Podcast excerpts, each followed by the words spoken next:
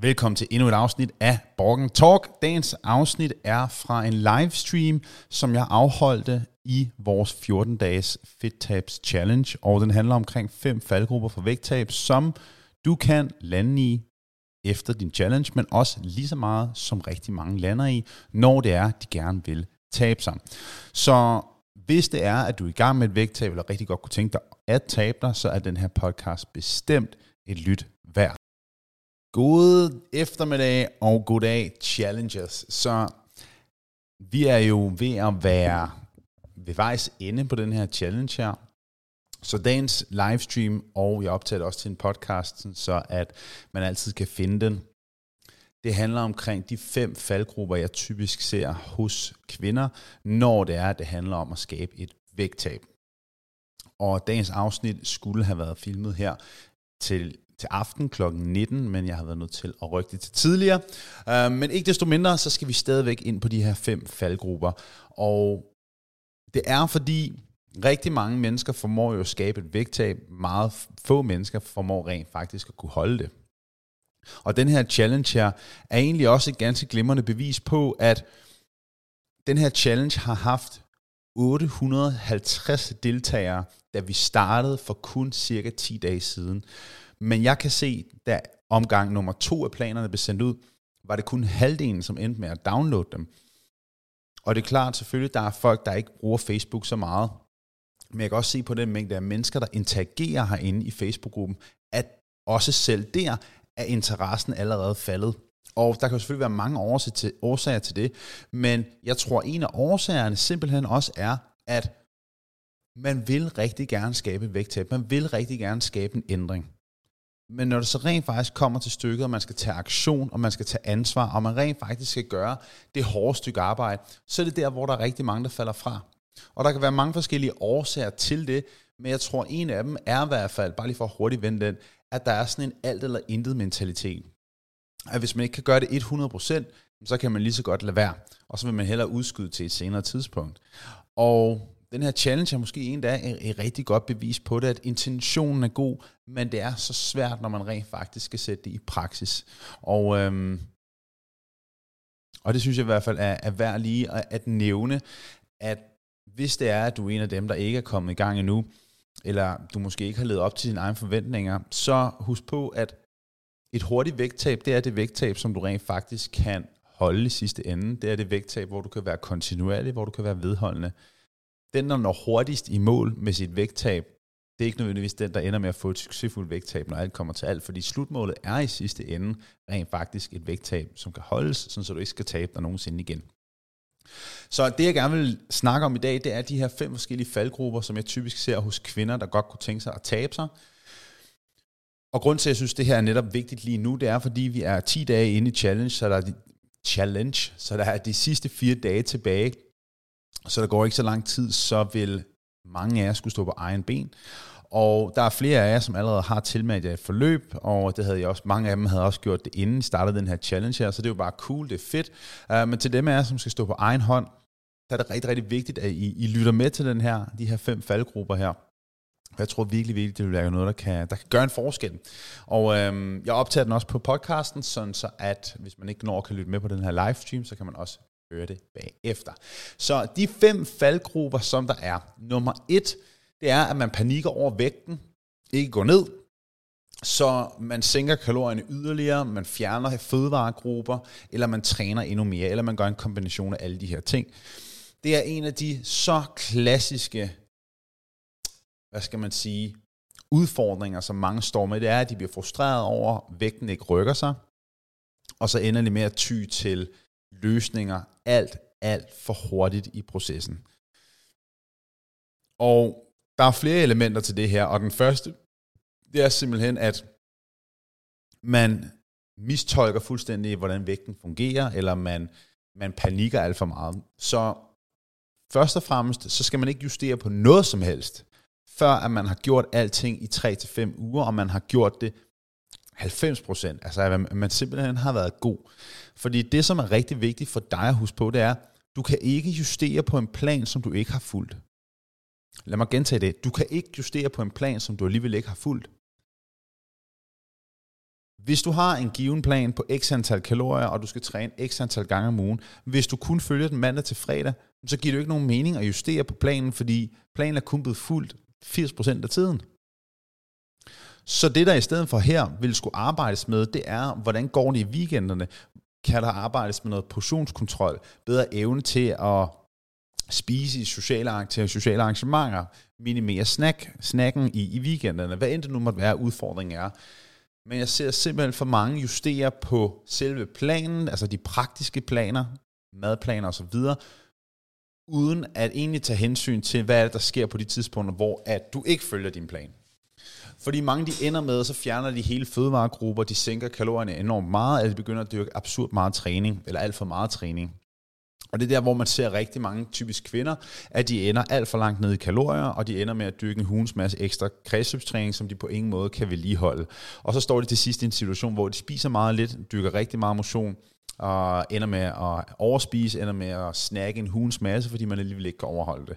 Og det, der måske ville have været sket for langt de fleste, det er, hvis de fortsætter med at være vedholdende med den oprindelige plan, hvor intentionen var god, hvor det var en fornuftig plan, forhåbentlig. Så det er der, hvor at de sandsynligvis havde set fremgang efter noget tid, hvis de bare havde stolet på den proces, som der var.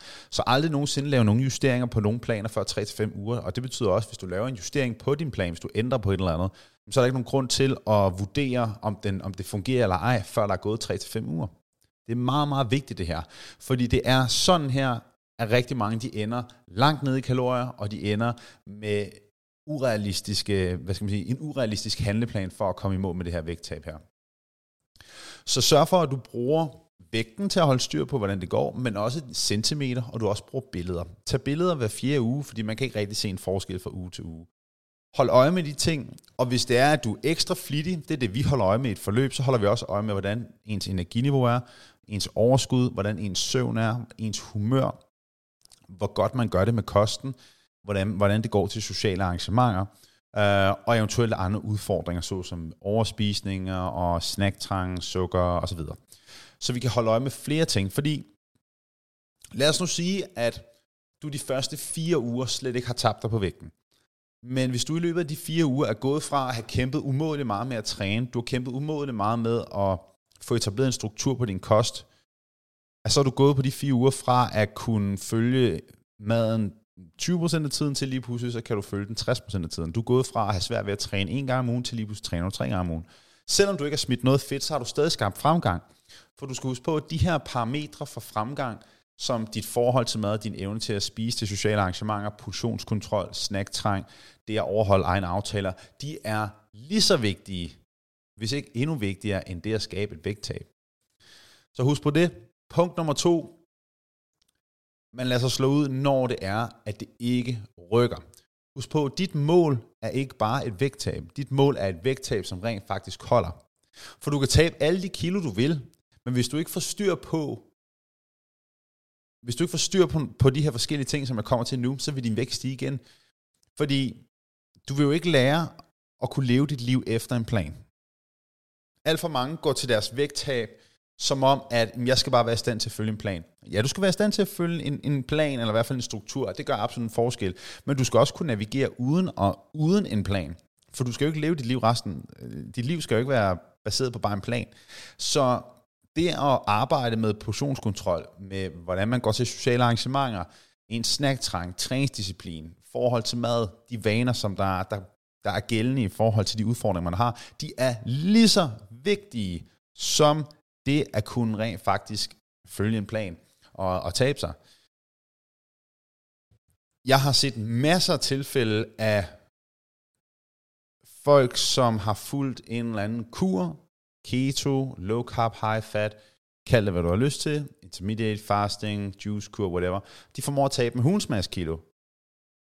Men de får aldrig rigtig løst det oprindelige problem. Nemlig, at de skal lære at kunne leve et liv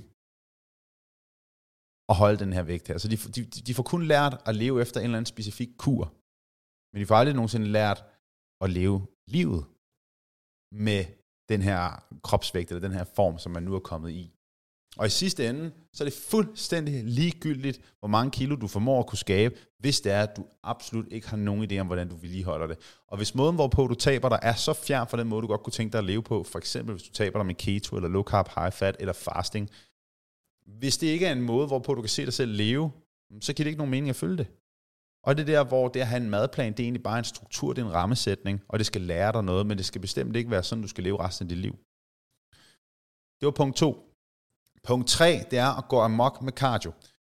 Styrketræning er vidderligt noget af det bedste, en kvinde kan gøre for at transformere sin krop. Og nu snakker jeg primært til kvinder, fordi at 99% af dem, der er i den her challenge her, er kvinder, og langt de fleste, der lytter med til min podcast, det er også kvinder. Styrketræning er virkelig noget af det bedste, en kvinde kan gøre for at transformere sin krop. Hvis du gerne vil se, være fedt, hvis du gerne vil se tonet ud, vil gerne være strammet op, så er styrketræning simpelthen nøglen til at skabe de her forandringer her. Og grund til, at jeg gerne vil fremhæve styrketræning, det er fordi, du kan sagtens have en lav kropsvægt, men stadig i mangel på bedre ord være tyndfed.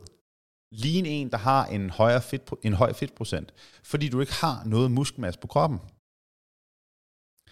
Derudover, hvis vi nu ser bort fra alt det visuelle, kvinder taber muskelmasse betydeligt hurtigere end mænd gør fra 30 års alderen.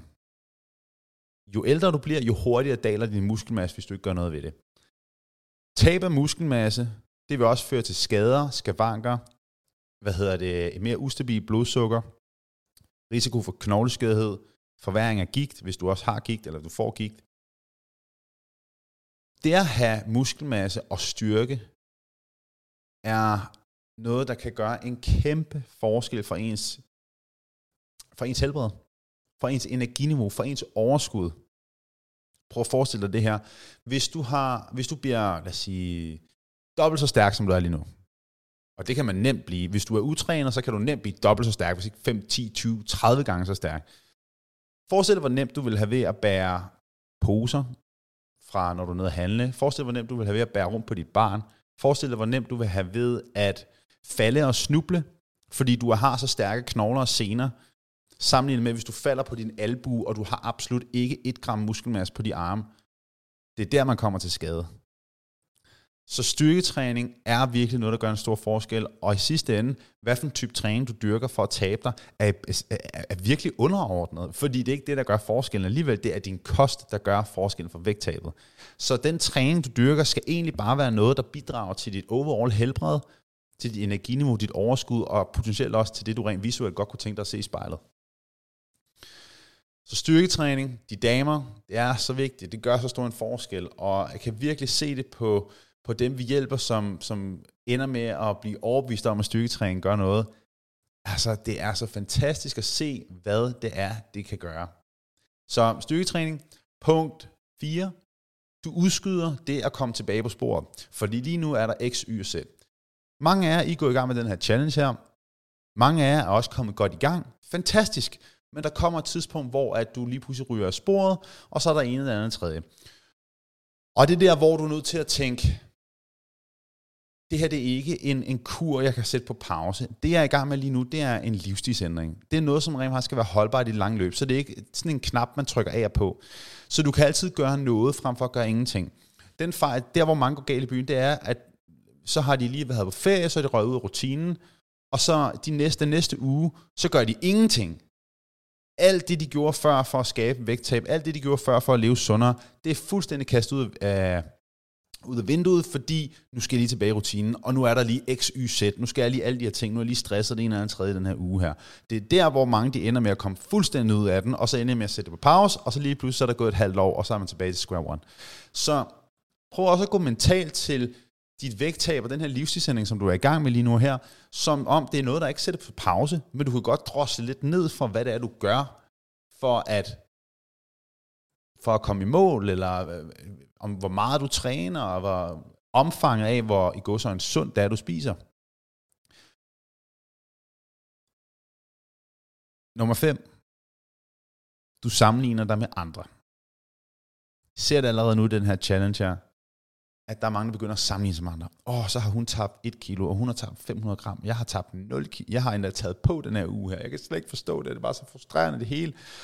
Det er så normalt, at man spejler sig i andre. og til forskel for, hvad mange andre synes i forhold til sådan noget med at, at sammenligne som andre, så, så ser jeg det at sammenligne som andre som en normal del af at være et menneske. Fordi hvis vi ikke kan spejle os i andre, hvis vi ikke kan vurdere, hvor vi er henne i forhold til andre mennesker, så har vi ikke nogen, nogen steder at placere os selv. Så det at sammenligne sig med andre er en naturlig del af at være et menneske. Spørgsmålet er bare, hvordan man bruger det. Fordi vi er nødt til at have andre mennesker at kunne spejle os i, i og, og kunne vurdere, hvor er vi henne. Så man kan bruge det som en inspiration, men man er samtidig nødt til at også være realistisk for ens egen fremgang, og for ens egen krop for den sags skyld. Fordi man er altid nødt til at huske på, selv når du laver en sammenligning på sådan noget som et vægttab, så ved du egentlig ikke i sidste ende, hvad der er, der foregår. Du ved ikke, hvor meget gas de giver den med træning. Du ved ikke, hvor godt de følger deres, deres mad. Du har faktisk ingen idé om, hvad det er, de rent faktisk laver. Du ved heller ikke, om de potentielt faktisk har, har tabt sig øh, hen over en længere periode, så de har opbygget nogle rigtig gode vaner, nogle rigtig gode rutiner. Du har ingen idé om, hvad deres forhold til mad er. Du kender intet til det miljø, som de er i. For eksempel, hvis det er, at du er i et miljø, som er mere støttende, hvor at der er en, en generelt sundere øh, tilgang til mad, så vil du have betydeligt nemmere ved at tabe dig, end hvis du er i et miljø, som hvor at mad på en eller anden måde bliver i godsøjne misbrugt, forstået på den måde, at øh, der bliver overspist, og det er meget, meget usund mad, og man tit propper sig i, i, i rigtig store mængder. Det er sådan lidt mærkeligt formuleret, men jeg håber, du forstår min pointe, fordi der er ikke nogen tvivl om, at de mennesker, man omgås med, der smitter det af. Så hvis du omgås med mennesker, der er fysisk aktive, der prioriterer deres helbred, og spiser sundt en relativt stor del af, af, af deres liv, jamen så vil du have betydeligt nemmere ved at gøre præcis det samme. Hvorimod at din omgangskreds fyldt med folk, der drikker vanvittigt meget alkohol, spiser vanvittigt meget sukker, slet ikke prioriterer at spise sundt, jamen så vil det være betydeligt sværere for dig at kunne skabe den her ændring her. Så sammenlign dig aldrig nogensinde med andre, fordi i sidste ende, så har du absolut ikke nogen freaking idé om, hvad det er, der foregår i deres liv, og hvor meget de rent faktisk har skulle kæmpe for at nå derhen, hvor, at, øh, hvor de er den dag i dag. Så det var altså de her fem faldgrupper, som jeg rigtig tit og ofte ser hos kvinder, der forsøger at skabe vægttab. Du kan godt skabe det her vægttab. Det er jeg ikke et sekund i tvivl om. Og, men du er nødt til at se det som en proces. Se det som det her vægttab som noget, der ikke nødvendigvis har en, en slutdato. Det er klart, at du før eller siden når du selvfølgelig i mål med, med dit vægttab, men, men store elementer af det, du gør, er ikke nødvendigvis noget, der skal sættes på pause. At du er fysisk aktiv, det er en del af dit liv nu. At du begynder, at du spiser en masse grønt, at du prioriterer at drikke væske, det er en del af dit liv nu. Så man skal finde en måde, hvorpå man kan gøre det her i det lange løb. Og hvis det er, at, at du føler lige nu, shit, jamen, jeg har da ikke lyst til, at, at det føles så svært at leve sundt resten af mit liv. Tro mig, det kommer ikke til at være sådan, fordi jo mere du gør noget, jo mere automatiseret bliver det, og jo mere vender du dig til at rent faktisk også gøre det, så tingene bliver nemmere. Der er mange, der kan godt blive helt bekymret for, jamen er det virkelig sådan, at det skal være resten af mit liv? Skal jeg virkelig tænke så meget over kalorier og det ene eller andet tredje resten af mit liv? Overhovedet ikke. Fordi tingene ender med at blive undskyld, ender med at blive ubevidste. Man ender ikke med at tænke over det i samme omfang, som, som du måske gør på nuværende tidspunkt. For det er meget normalt, når det er, at du starter et vægttab, at du tænker enormt meget over, hvad er det, jeg indtager, og hvor, hvor mange kalorier er der i det ene, andet eller tredje. Og, og det kan godt blive en smule måske, øh, hvad skal man sige, det er frustrerende, at der går så mange tanker på mad hele tiden, men det er ikke nødvendigvis en dårlig ting, og det er meget normalt. For hvis jeg beder dig om at spare penge, hvis du er til samtale hos din bankrådgiver, fordi du bruger for mange penge, og de siger til dig at lave et regnskab, så kommer du også til at tænke mere over, hvordan du bruger dine penge, end hvis ikke.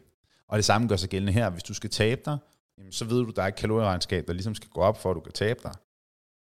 Og så vil du naturligvis fokusere mere på, hvad der er i, osv., osv., osv., fordi at du har et mål, som rent faktisk i et eller andet omfang er betinget af, hvor mange kalorier der er, du indtager. Ikke at et vægttab kan koges ned til så simpelt, men øh, jeg håber, du forstår min pointe. Jeg håber virkelig, at I kunne bruge den her livestream og den her podcast her. Vi er 10 dage inde i challenge, tror jeg det er. Der er mange af jer, der har fået rigtig gode resultater, men hvis det er, at du ikke er kommet ordentligt i gang nu, hold hovedet højt. Hold hovedet højt. Få etableret nogle gode rutiner. Overhold dine egne aftaler. Det at overholde nogle dine egne aftaler er så vigtigt. Og hvis det er, at du ikke kan overholde dine egne aftaler på nuværende tidspunkt, så skru ned for dine forventninger. Så laver du alt for ambitiøse aftaler. Så skal du skrue ned for dine forventninger til de her aftaler, frem for at tænke, jamen, så kan jeg ikke finde ud af det. Nej, hvis du ikke er i stand til at overholde dine aftaler, så er det fordi, du sætter alt for ambitiøse aftaler, og så må du drosle ned for det. Så kan det være, at i stedet for, at du skal spise fornuftigt 80% af dagen, så skal du spise et måltid, der er fornuftigt, og så starte derfra, og så arbejde der videre. Det er ikke alt eller intet det her.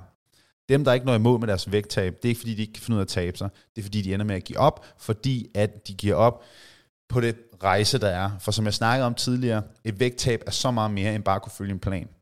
Det er dit forhold til mad, det er hvordan du går til dine vaner, til dine rutiner, og det er lige så meget ens evne til at give den en skalle, selvom der ikke nødvendigvis er nogen belønning lige nu her. Men den skal nok komme. Jeg håber, du kan bruge den her podcast og livestream. Ha' en fantastisk dag. Giv den en skalle.